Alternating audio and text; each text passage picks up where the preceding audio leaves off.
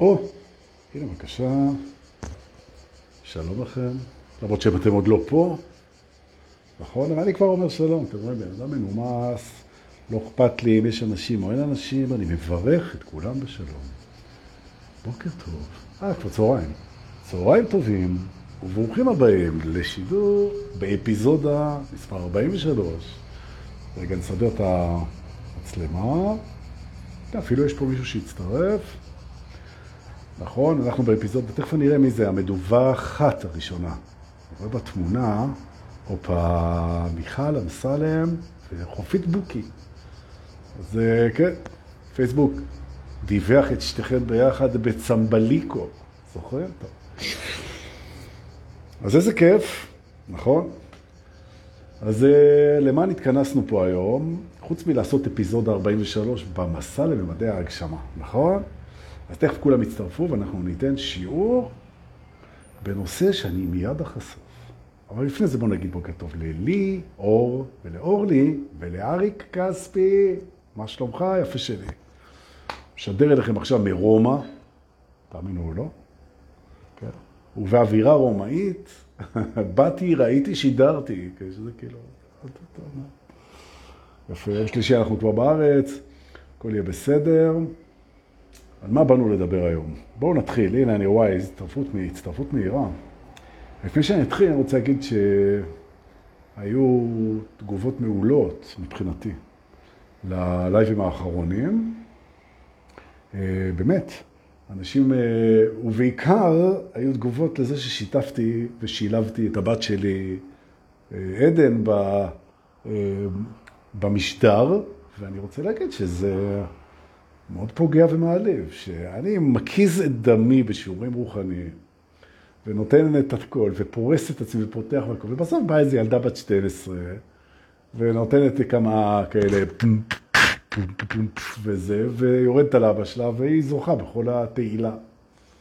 ובעודי מתקרבן להנאתי. אז נזכרתי שבעצם אה, זה היה משקף את הצד השני, שזה שיש פה קבוצה שנקראת סודות האמת הנצחית של הטראנס, שקיימת כבר יותר מעשור, והיא עושה עבודה של אה, תרגול והוראה ואימון רוחני מטורף, ואני מקבל את כל הקרדיט. אז כאילו אם אני מראיין את הקבוצה עצמה, לא משנה שזה 60 אלף איש תכף. את הקבוצה, היא עומדת בעד הזה. והוא לוקח את כל הקרדיט, אני עובדת ועובדת, אומרת הקבוצה. זה אותו דבר, ובסוף הוא בא עם הפרצופים שלך והפום פום, ולוקח את הקרדיט, נכון, קרבנת. לא. אז תדעו לכם, הופה, הנה דופי הרפז מספרת לי שבאיסטנבול ראיתי את התמונות מהטרמינל, אבל לא ידעתי לאן אתם נוסעים. נכון, נהדרת איסטנבול, ממש. מהממת. טוב, אז זה שידור בינלאומי. הנה, יש לנו צופים באיסטנבול, אני משדר מהמרפסת ברומא, נכון? אז אה, יאללה כיפה. בואו נתחיל. ובמפתיע, אם תרצו או שלא, אז הנושא היום יהיה על גבולות. נכון. גם היום בבוקר דיברתי עם איזה מישהי על העניין הזה, אני רוצה לדבר על הנושא של גבולות, אה, וכשאני מדבר גבולות, אני לא מדבר על גבולות פוליטיים, לא על גבולות, מדין, גבולות מדיניים, אלא על גבולות שלנו מול עצמנו ומול הסביבה. ובואו נתחיל, להתחמם, מוכנים. או, הנה שירי פה, אז עכשיו אני בכלל רגוע ואפשר להתחיל. הגבול שלנו, הנה אני מתחיל, יובל רווה היקר, שצריך להודות לזה שהוא מעלה אותנו כל הזמן לספוטיפיי. פה אנחנו יכולים להתחיל. הנה, אני עושה את זה באופן רשמי. צהריים טובים וברוכים הבאים לאפיזודה מספר 43 במסע אל ממדי ההגשמה. אני דור פולס, והיום נדבר על אה, גבולות. בבקשה. הגבול הראשון שאני רוצה לדבר עליו, בעצם, זה הגבול שמגן עלינו, שמגן עלינו מחשיפה רגשית יתרה או מוגזמת או חזקה מדי או לא מדויקת לנו. זאת אומרת, בעצם תינוקות שנולדים, יש בהם אמון רגשי מאוד מאוד מאוד משמעותי מול העולם, וזה כל הקסם שלהם. כשאתה מחזיק תינוק בידיים, תינוק שנולד לפני שבוע, מחזיק אותו, אפילו שנולד לפני שעתיים, הוא בעצם תלוי בך לגמרי, הוא, הוא לא יכול להתנגד והוא לא יכול ללכת והוא לא יכול לעשות מה שהוא רוצה, הוא תלוי בסביבה שלו ובאנשים שסביבו לגמרי. ואתה מרגיש שיש לו אמון מלא בזה שידאגו לו ושיאהבו אותו ושהכול יהיה בסדר. אתה מרגיש?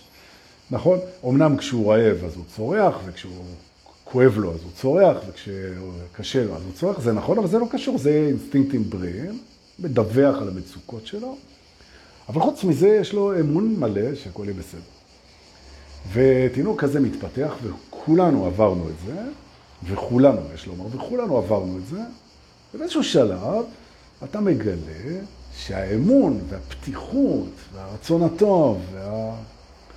שאתה מפנה לעולם, לפעמים הם לא במקום בדיוק. לפעמים אתה נתת יותר מדי אמון ואתה מתאכזב, אתה נתת יותר מדי אהבה ולא קיבלת בחזרה, לפעמים אתה נחשפת רגשית מאוד ונפגעת. וזה תהליך, התהליך הזה של בניית גבולות בתוכנו, הוא תהליך שאגב, הוא לא נעצר אף פעם. אנחנו כל היום מעדכנים את הגבולות שלנו מול המחשבות, מול הרצונות, מול הרגשות, מול אנשים אחרים, מול התפיסות שלנו. אנחנו כל הזמן מארגנים גבולות, כשהרעיון בעצם של גבול, ופה אנחנו נתעכב על הנקודה הזאת, שגבול בעצם הוא נועד להגנה.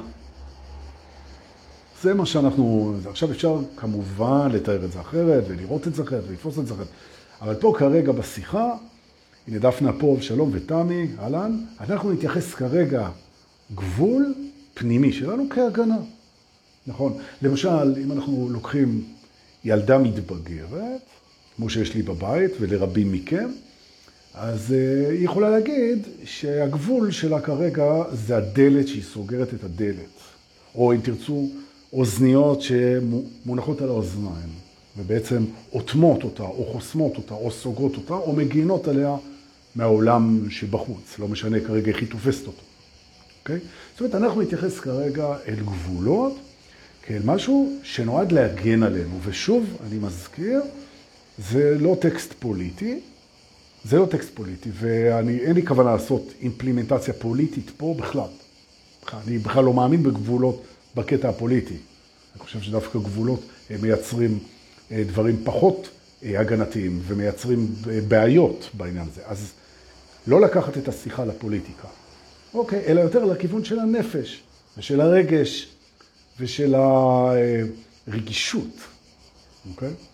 עכשיו, אנשים שמאיזושהי סיבה, ויש הרבה סיבות, הם הקימו גבול במקום לא נכון, מול החיים, מול עצמם, מול מחשבות, מול רגשות, מול שכנים, מול משפחה, מול הורים, מול ילדים. אז הם בעצם, בעצם ילמדו את זה בדרך הפחות נעימה. זאת אומרת, אם אתה נתת לאנשים להיכנס למרחב שלך ככה סתם, אז ברגע שמישהו שלא אמור להיות שם נכנס, אתה תגלה את זה. אתה אומר, הופה, הנה מישהו שלא נעים לי, שלא נכון לי, שלא טוב לי, חדר לתוך הטריטוריה שלי, וזה לא משנה כרגע איך אני מגדיר את הטריטוריה הרגשית, פיזית, זה לא משנה, אוקיי? הרעיון אומר שבעצם אנחנו מבינים שמערכת הגבולות שלנו בתוך החיים, א', זה דבר נורא חשוב, דבר שני, זה דבר נורא דינמי. וזו התובנה השנייה. הראשונה זה שזה כרגע מייחסים את זה להגנה פה בשיעור שלנו, והשני זה שאנחנו, את הגבולות שלנו אנחנו גם בונים וגם מזיזים וגם מתחזקים כל הזמן. כל הזמן. ולא רק זה, זה מסתבך, תובנה שלישית, אנחנו גם שמים לב שזה משחק שהוא דו-כיווני. כי בזמן שאנחנו עסוקים עם הגבולות שלנו, אז אנחנו גם לפעמים עוברים או מגיעים או לא שמים לב לגבולות של אנשים אחרים. או לפעמים אנחנו יותר מדי שמים לב, אוקיי? ומתרחקים יותר מדי. בקיצור, זה נושא גדול, זה נושא גדול, ואני הולך לדבר עליו בהקשר של התעוררות רוחנית. אוקיי. בעצם, מה שאנחנו יכולים לגלות זה מתי, מתי כדאי לנו לעדכן גבול עם עצמנו. זה, לכן אמרתי, מסע ממדי הגשמה, בואו נגשים את זה. האם אנחנו יכולים לבנות פה, והתשובה היא כן, מנגנון סביר לעדכון הגבולות שלנו, אוקיי? אז קודם כל נרים למודעות, נציף למודעות, שגבול הוא תמיד מול משהו, הוא מול מישהו, הוא לא עומד סתם, אוקיי? הוא עומד מול משהו, וכדאי מאוד שאנחנו נשאל את עצמנו, כשאנחנו באים לענייני גבולות, הנה סירנה הפרעה איטלקית, תנשמו. אה? זה סירנה אחרת מישראל. אני מרגיש בינלאומי לגמרי. הפרעה איטלקית כזה. יפה. עכשיו, אני שואל את עצמי שאלה בסיסית, מול מי ומול מה אני מייצר גבולות? למשל, בואו ניקח דוגמה ממודרכים שמגיעים אליי לסשנים, אז יש לי, נותנים לי השראה, כן? אבל למשל, יש לך את, את הגבול שלך על הפרטיות שלך, שזה דבר שאנחנו כולנו ערים לו. יש דברים שהם פרטיים שלך. זה יכול להיות הדברים שאתה שומר במגירה שכתבת, או בטלפון. האם הטלפון שלך הוא רק שלך? והיום בטלפון יש לך את כל החיים שלך בטלפון, כן? החיים החיצוניים בכל אופן. ונגיד שיש לך, כמו שהיה לי לפני כמה שבועות, איזה מישהי שהבן זוג שלה חדר לה לטלפון. כדי לברר אם היא בוגדת בו, מה היא עושה, הוא היה לו פחדים וחששות והוא בעצם, הוא עבר את הגבול לטעמה, אגב גם לטעמי, ונכנס ללא רשות אל תוך קודש הקודשים של הפרטיות שלה, וזה הטלפון שלה, אוקיי? אז מבחינתה, לפחות אם זה היא באה, היא אמרה לי, תשמע, יש לי בן זוג, היא גם נשואה לו, שהוא לא מכבד את הגבול שלי בכל מה שנוגע למכשיר הטלפון שלי. נכון? וזה שיש לי סיסמה או משהו כזה, זה בעצם לא מפריע לו, כי הוא מכיר אותי והוא יודע, הוא יודע לפרוץ את זה, הוא שם לב מה אני עושה, והוא לא מכבד את הגבול הזה, ואין לי פרטיות. מה לעשות?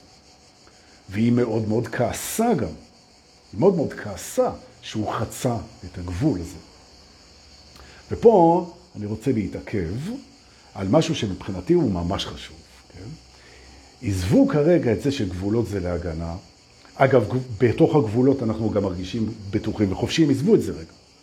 ועזבו את זה שזה תמיד מול משהו או מישהו, בסדר? לפעמים זה מול עצמנו גם, לפעמים זה גבולות של אחרים, אין בעיה. מה קורה כשגבולות נחצים, נחצים?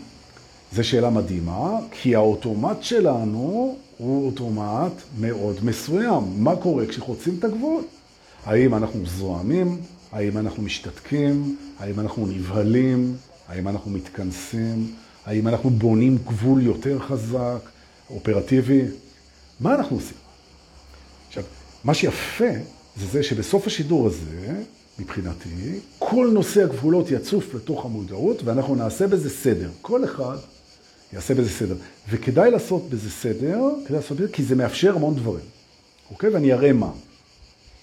אז אומר, ראית שחצו לך את הגבול, פרצו לך לתוך הטלפון, נכנסו לך לתוך חדר השינה שלך, חיטטו לך בדברים, אוקיי? זה עוד לפני הדברים הרגשיים, כן? אוקיי. התגובה הראשונית לזה שנכנסו לך אל הגבול, לא אמורה לתפיסתי להיות כעס. לא. בכלל, אני חושב שתחושות כעס יש להם הרבה מקום כתחושות. מותר לנו להרגיש כעס, אין בעיה. אבל הייתי בוחר לכעוס מול דבר כזה, ולא הייתי מתייחס גם לכעס כאל מכשיר שירתיע אנשים.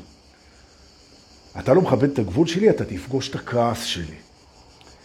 הרבה מאוד אנשים, הם מגיבים לזה שעוברים להם את הגבול בכעס. כעס הוא מנגנון הרתעה בעצם.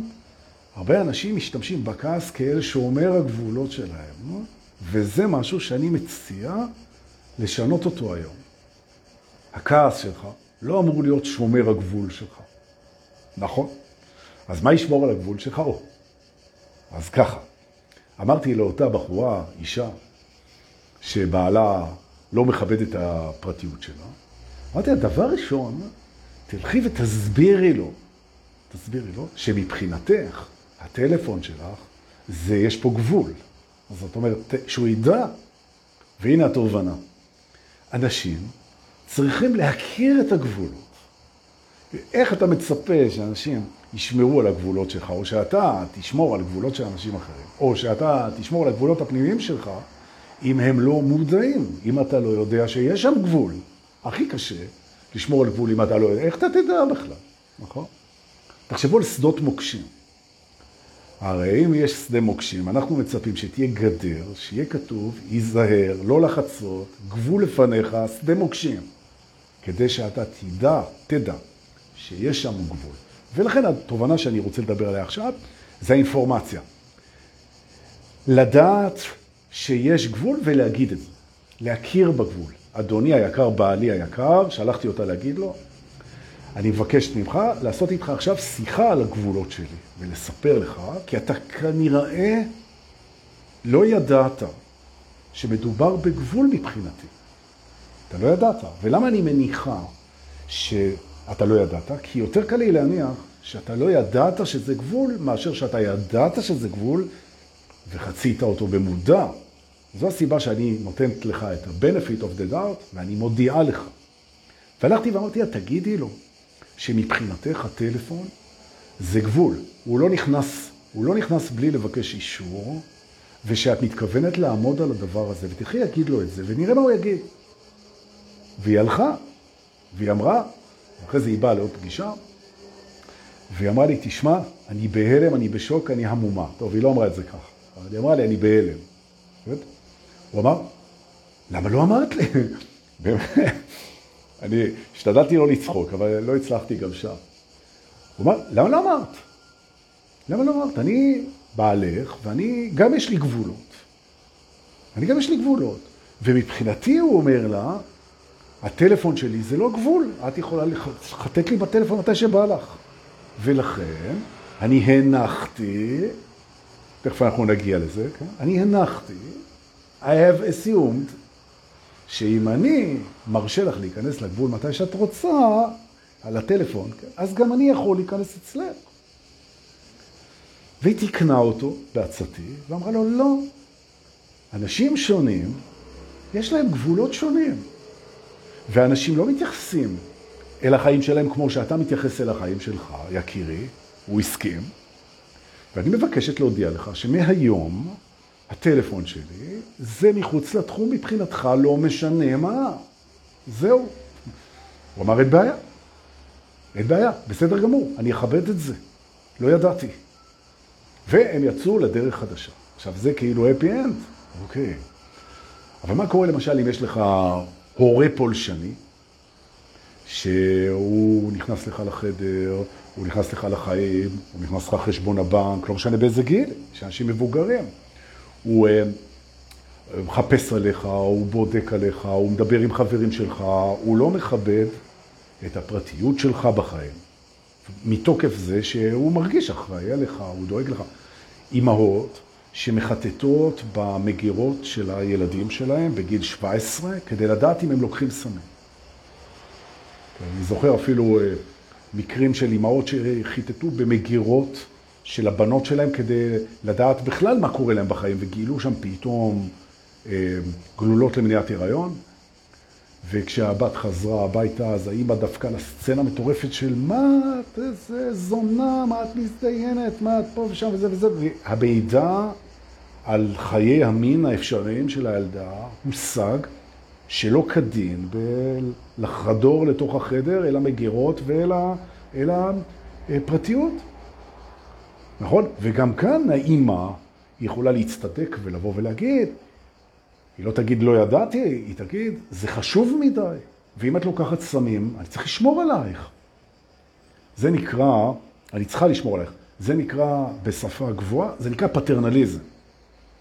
מה זאת אומרת פטרנליזם? אני לוקח את ההחלטה שכדי לשמור עליך או עלייך, אז אני אפר את הפרטיות שלך או את הגבולות שלך, וזה מטעמים טובים. כמו למשל, ועכשיו אני כן מראה משהו פוליטי, לא גבולות מדיניים, אבל כשהקורונה הרימה את ראשה, לפני שנתיים או משהו, אז במסגרת חוקי החירום שמדינת ישראל חוקקה, אז היה ניסיון לבצע מצב שבו שוטר יכול להיכנס לביתך ללא צו מבית משפט או משופט, הוא יכול להיכנס על דעת עצמו כדי לברר אם עושים שם דברים שמסכנים את הציבור, או משהו כזה. זכויות אזרח זה, זה אחד מהגבולות, זה אחד ממקרי הגבול הכי חשובים שיש. שהמדינה לא יכולה לפלוש לך. יש לך זכויות לתוך, ה, לתוך הבית מתי שהיא רוצה. אומרת המשטרה כן, ואם אתה מחזיק שם נשק, ואם אתה מחזיק שם חומרים אה, מסוכנים, ואם אתה...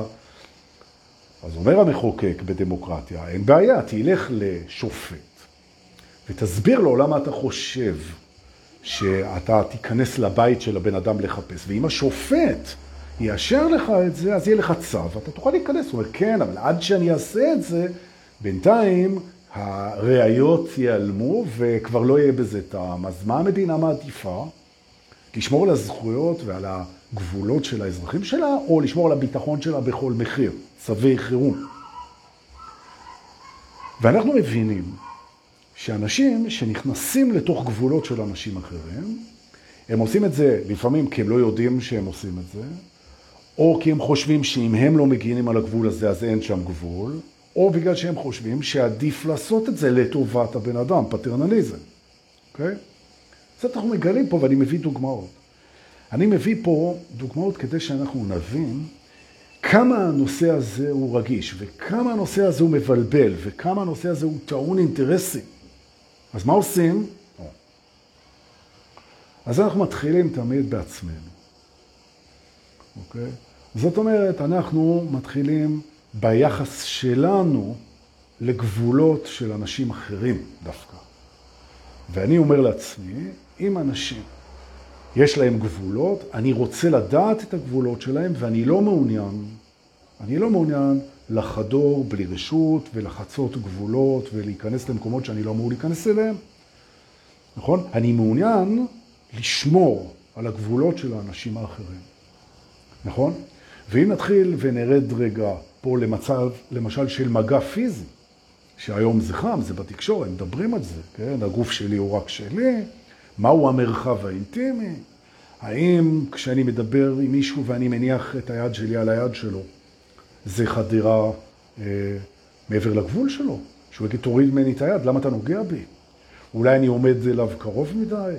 כמה קרוב זה הגבול? 40 סנטימטר, 20 סנטימטר, 5 סנטימטר, חצי קילומטר, לך תדע, אוקיי? עכשיו, מה שעוזר לנו מאוד, זה זה שאנחנו מודעים לזה, שלאנשים יש גבולות, ואנחנו ערים לזה. ואני יכול להגיד לכם, שמי שחשוב לו לכבד גבולות של אנשים אחרים, גם כשהוא חוצה אותם, זה שזה חשוב לו, זה משנה את הכל. זה משנה את הכל. ולכן, אנחנו מרימים את העניין של הגבולות לתוך המודעות שלנו. לאנשים יש כל מיני גבולות.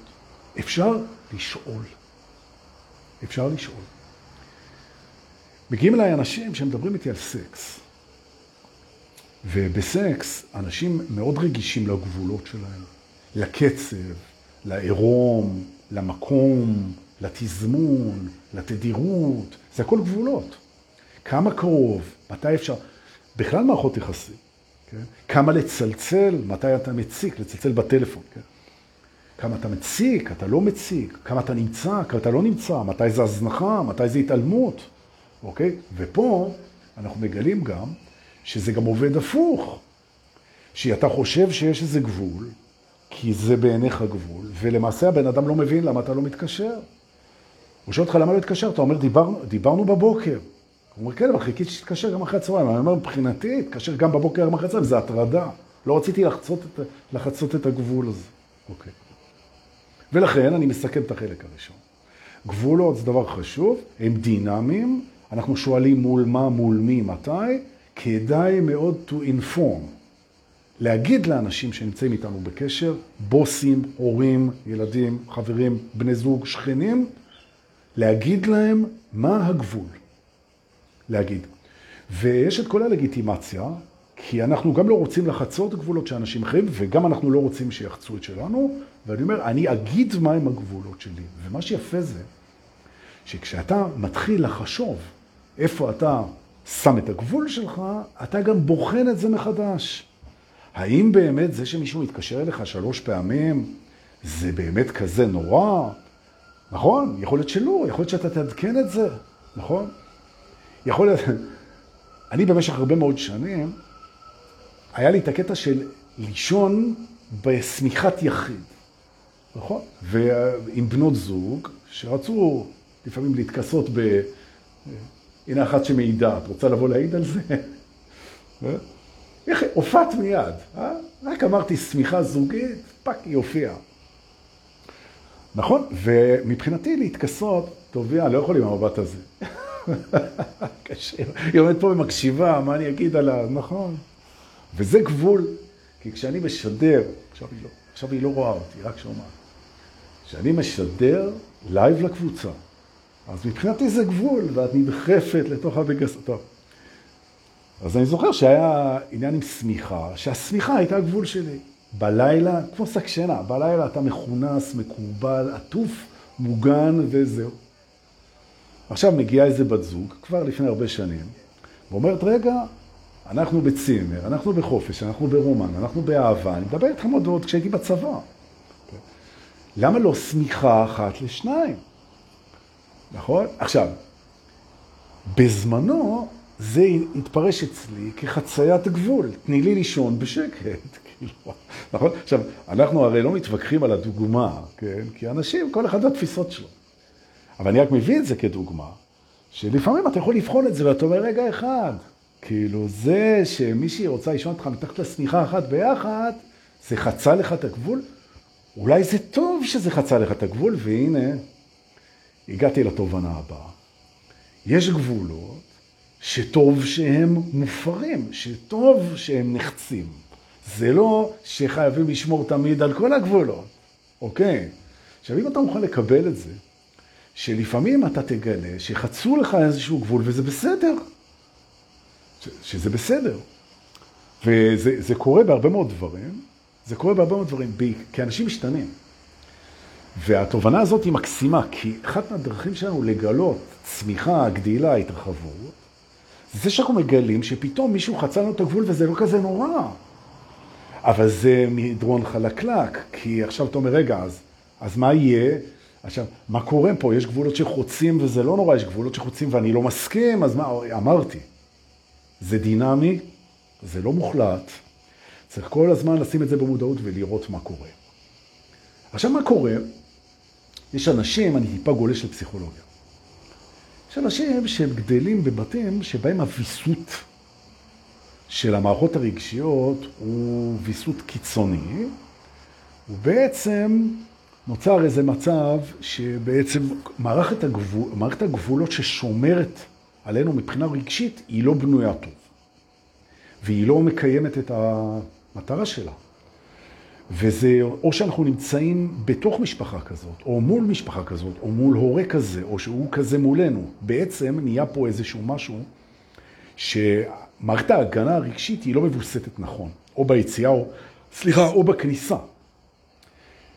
ומה שקורה זה שהמערכת שלנו, כשהיא לא מרגישה שהגבולות מסודרים טוב, אנחנו לפעמים פוגשים בגוף אה, מחלות, פיזיות, שבעצם אה, מבטאות את זה שהמערכת הרגשית שלנו לא מרגישה אה, בטוחה. ואנחנו יכולים למצוא מחלות אוטואימוניות, לפעמים גם סרטן, לפעמים אה, קצרת, כל מיני אסתמה. מחלות שהן בעצם מאפיינות את הנושא של המערכת היחסים הרגשית מול ההגנות שלנו. ואנשים שמאמינים ברפואה הוליסטית, הם יכולים ללמוד על זה, יש על זה המון חומר, ש... וגם נאדר בוטרו מדבר הרבה על הדבר הזה, שבעצם אנחנו רואים קשר בין מערכת גבולות לא מתפקדת, ברמה כזו או אחרת, לבין מחלות אוטואימוניות ומחלות אה, בגוף. גם זה קיים. אוקיי. עכשיו, כשאתה נכנס למערכת אה, זוגית, זה מקום לבחינה מדהימה של הגבולות שלך. מה נהיה משותף? למשל, למשל, מברשת השיניים שלך, זה גבול? מותר לבחורה שלך לצחצח במברשת שיניים שלה, כן? הבגדים, הארון, מכירים את אלה שאתה יוצא איתן ותוך שבוע הן לובשות לך את הטישרט ומסתובבות לך עם הכפכפים, ורגע אחד. נכון. מול מה זה מגן עליך? אומרת, האם זה שאתה לא חולק את מברשת השיניים שלך, זה מגן עליך מהששת? זה מגן עליך מהמשך חצת הגבולות? לפעמים אתה שם גבול כדי להגיד לבן אדם, אל תעבור אצלי את הגבולות, כשלמעשה הגבול עצמו הוא רק, הוא רק מצגת, הוא לא אמיתי. אוקיי. עכשיו נלך פנימה. כשאני, נגיד, אמ, מספר למישהו משהו, כמה אני נחשף? כמה אני נחשף? כמה אני מרשה לעצמי לפתוח? כמה אני מרשה לעצמי לשתף? כמה אני מרשה לעצמי לגלות? כמה אני מרשה לעצמי להרגיש? כמה אני מרשה לעצמי להתקרב? או כמה אני מרשה לעצמי להתרחק? זה גם גבול. כי אני מגביל את עצמי, אני מבסט את עצמי כל הזמן, רחוק, קרוב. או. עכשיו, מה ההתעוררות יודעת לעשות? ההתעוררות היא יודעת לסדר את כל הדבר הזה. היא יודעת לסדר אותו באופן פלאי ומקסים, וזו הסיבה שאני חפרתי על זה כל כך הרבה עד עכשיו. כי כל הבלגן הזה, ההתעוררות יודעת לסדר מעולה. ומדוע? בגלל סיבה אחת משמעותית מאוד, והיא היכולת שלנו להקשיב ללב ולתת ללב לקבוע את הגבול באותו רגע. זהו זה. מתעוררים, הם בריאים, כי הם מקשיבים ללב, והלב מנחה אותם אד הוק, ממש לעכשיו, באימננטיות. בגבול המדויק ברגע, והאגו, האגו משתמש בכל מה שדיברתי קודם, גבולות ישנים, גבולות שנחדרו, פחדים מפני גבולות, הוא משתמש בכל זה כדי לבצר את ההיכרות שלו, את הזהות שלו, את התפיסה שלו ואת ההחזות שלו בעצמו. כי הוא מכיר את הגבולות שלו, והוא מכיר את זה, והוא יודע, והוא נכנס בזה, וזה... אוקיי. גבירותיי ורבותיי היקרים, אנחנו משתנים, מתפתחים ומתרחבים כל יום. אנחנו לא מי שהיינו. מה שפעם נראה לך חשיפה מטורפת, יכול להיות שהיום זה כלום. ומה שפעם נראה לך כלום, יכול להיות שהיום זה חשיפה מטורפת. ופעם space שהיית צריך, יכול להיות שהיום אתה צריך אותו במקומות אחרים. ופעם פרטיות שנבעה מבושה, היום היא נעלמת לגמרי. נכון? אני זוכר, אחרי הצבא נסעתי עם איזה מישהי ליגוסלביה אז, היום זה קרואטיה, והיינו בחוף של נודיסטים. ואני הייתי, אני יודע, צעיר, בן 22, אני יודע, משהו כזה, שנות ה-80 המאוחרות, ובאנו לחוף נודיסטים, והיינו שם כי החוף היה מהמם. באמת, החוף הכי מוצלח שם. אממה, אי אפשר להסתובב עם בגד ים. אי אפשר. בגד ים סווים סוט מחוק, עם קו, אסור. אז אה, טוב, אין מה לעשות, זה היה איזשהו גבול שהכרתי אותו מהזה, של ללכת לבוש, שלא, שלא יראו לי את ה... שלא יראו לי את ה... את איברי, את איבריי המוצנעים, למרות שיש לי רק אחד כזה, אבל טוב. ועמדתי שם ואמרתי, טוב, בואו ננסה כאילו. וזו פריצה של גבול. אני מנסה, והורדתי את הבגד ים, ותאמינו או לא, השמיים, למרות שחיכיתי, לא נפלו. נכון? ו... התחלתי להסתובב ערום, ולהיכנס לים ערום, ולהסתובב ערום, והתחלתי ליהנות מזה גם. וגם סביבך כל מיני דודות בנות 80 שמסתובבות ערומות והכל, וכולם מתייחסים לזה מאוד בחופשיות. זה היה לי חדש, יחסית. ולהסתובב ככה, כי הייתי במקומות כאלה, אבל לא שמחייבים. וממש... ו... ובאיזשהו שלב הייתי צריך לשירותים. מה לעשות? הטבע קורה. ולא למספר אחד, שזה הנוזל, אלא למספר 2, שזה הלא נוזל. וניגשתי שם לשירותים, תראו, זה קרה לפני הרבה שנים, וגיליתי שאין דלתות בשירותים. והשירותים, יש כמה שירותים, אנשים מסתובבים, ובעצם אתה אמור לשבת שם, ו... סליחה על הצרפתית שלי, ולחרבן. כשאנשים עוברים, מסתכלים עליך. וזה היה נראה לי too much, זה, זה, היה, זה פרץ את הגבול שלי. הגבול אמר, אוקיי, עד, עד, עד בית כיסא, שם כבר, אוקיי, אתה נכון, נכון. ובאמת, אה, אני זוכר את זה, שזה היה לי, זה היה לי גבול, והיום לא מפריע לי. כולם עושים את זה, ואין שום בעיה, ואני יכול לשבת על במה ולעשות קקי, ואין בעיה, זה לא הפריע לי, כאילו, ב... אבל יש הרבה מאוד אנשים שזה יפלו השמיים, ומה שאני אומר זה, קחו בחשבון, שהגבולות הם משתנים כל הזמן, וזה, לכאן רציתי להגיע. ההתעוררות מלמדת אותנו, אנחנו משתנים. אנחנו משתנים, משתנות הדעות, משתנות התפיסות, משתנים ההרגלים, משתנה תפיסת העצמי, משתנה הזהות, צורת המחשבה, החשיפה הרגשית, הכל משתנה. ובמקום כל היום להתעסק עם הבעיות שנובעות מדינמיקה של הצבת גבולות לא מדויקת, אני מציע להיות מודע לחשיבות של הגבולות אצל אנשים ואצל עצמנו, ולהקשיב ללב שיגיד לנו היכן הם, מה הם ומה לעשות איתם. נכון? נכון? הללויה. נכון?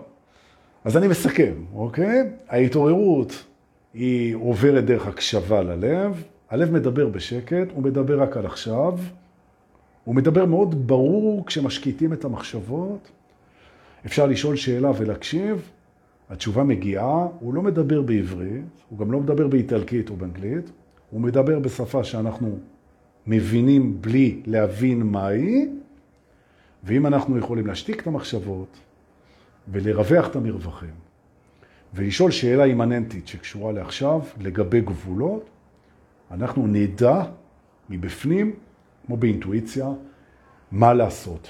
ותדע לאותה אימא מתעוררת, שאם היא חושבת לעבור למגירות של הבת שלה כדי לשמור עליה, אם היא תשאל את הלב שלה, אם זה נכון כרגע לעשות, הלב ייתן לה את התשובה הנכונה, זה בטוח. זה גם מאוד קשור לגבולות שאתה רוצה שיכבדו אצלך. והלב שומר עליך מפני דאבל סטנדרט, מוסר כפול.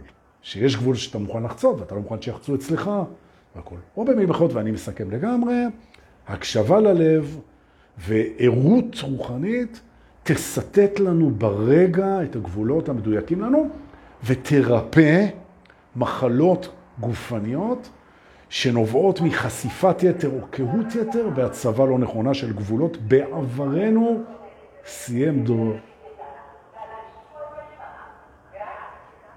גרציה מילה. נכון.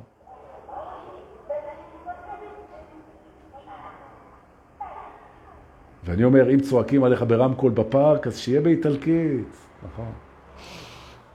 חברים, זה מה שלנו להגיד להיום, חוץ מלהגיד תודה לכם שבאתם ואתם גם משתפים את זה כל כך יפה.